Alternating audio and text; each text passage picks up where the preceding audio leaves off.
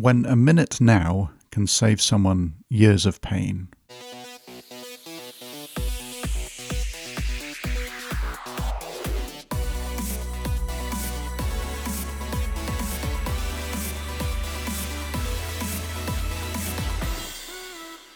Hello, and welcome to this week's Urgent Bite, brought to you by the Royal New Zealand College of Urgent Care. My name is Guy Melrose, and today I want to talk briefly about spondyloarthropathy presenting through urgent care. In general, most of our clinical work involves a single presentation and interaction with a patient during their health journey. We're there for those urgent presentations, and so our training and expertise is in identifying what is needed to be done right now and what can be left for a follow up appointment with the patient's regular general practitioner. In the case of an acute illness or injury, this can be quite straightforward, but it is not uncommon for people to present to urgent care with slightly more chronic conditions. This can be for a number of reasons. Sometimes people come to us because they are after a second opinion. Sometimes it's because it's convenient for them to come to a walk in clinic, particularly if they've seen that we've got a short waiting time. Sometimes it's because they have no regular GP, so choose to use us as a surrogate. Whatever the underlying reason, we're all aware of the need to manage any acute problem and direct any ongoing concerns back to a general practitioner. While it is tempting, especially if you also have training in general practice, to try and manage a more chronic problem, or to feel obligated to get involved in a patient's ongoing care by providing, for example, a full repeat prescription for them at their request, it's always best that the person with access to all notes, medication lists, specialist letters, etc., is the person overseeing these chronic issues and making ongoing management decisions. We are there for when the wheels come off suddenly. Now, this does not mean that we do not need to consider more chronic conditions in our CPD. Maintaining knowledge about the ways conditions are managed is important, as they can impact how we manage an acute condition, or how we dispose of a patient. We also need to be aware of interactions and contraindications, and we must maintain some degree of health literacy about these conditions to help make our decision about what is urgent for that presentation. So while we might not be managing someone's hypertension or type 2 diabetes, we do need to maintain an understanding for when these conditions overlap with an acute presentation. And there are occasions when we might be in the best position to connect the dots and unlock a patient's chronic diagnosis. And a good example of this is axial spondyloarthropathies. Spondyloarthropathies are inflammatory spinal conditions that include ankylosing spondylitis, psoriatic arthritis, and arthritis related to inflammatory bowel disease. They're characterized by slow onset back pain, which improves with activity and worsens with rest. Usually worse at night, and they create morning stiffness.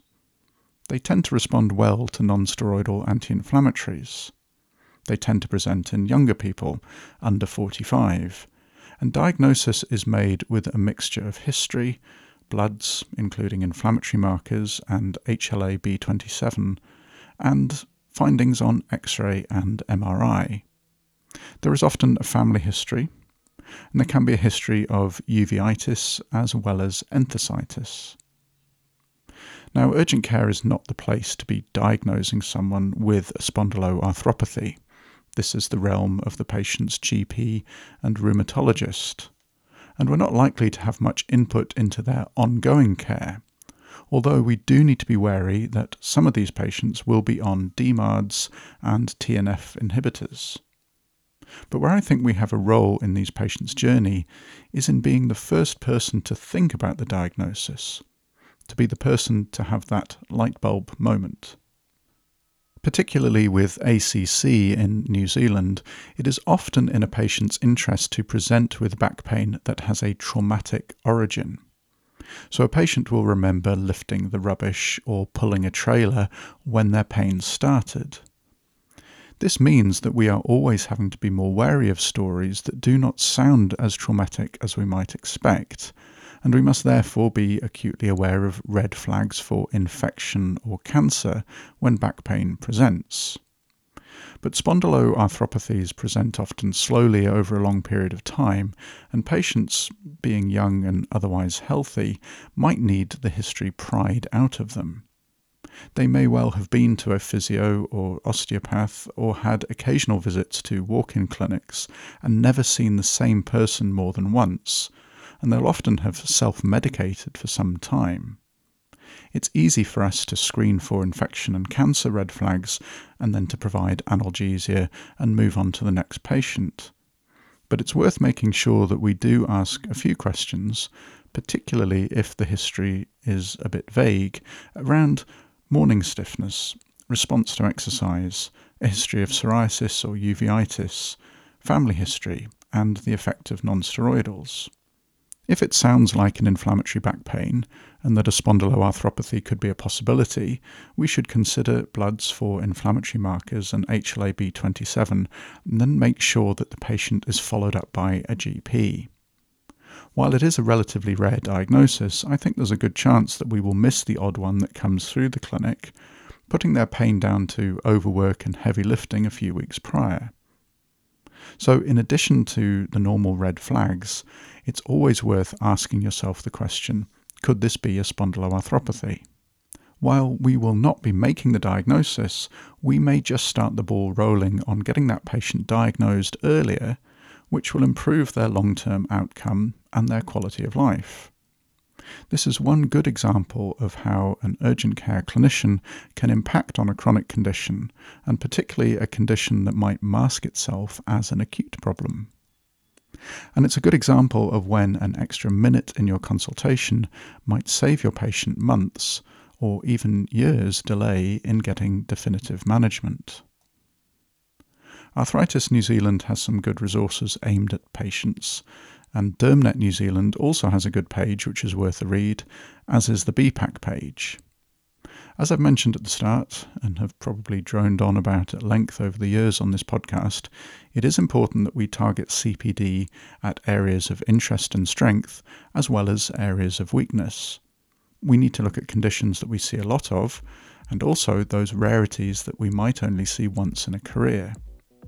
A CPD plan should be balanced and reflect the huge scope of urgent care, and when reading around topics like this, we should try and extract the key points that are specific to urgent care practice. That way, we do not need to clog our brains up with excess stuff, but retain the information that we need to positively benefit our patients. Links to the Arthritis New Zealand, BPAC, and DermNet are in the show notes.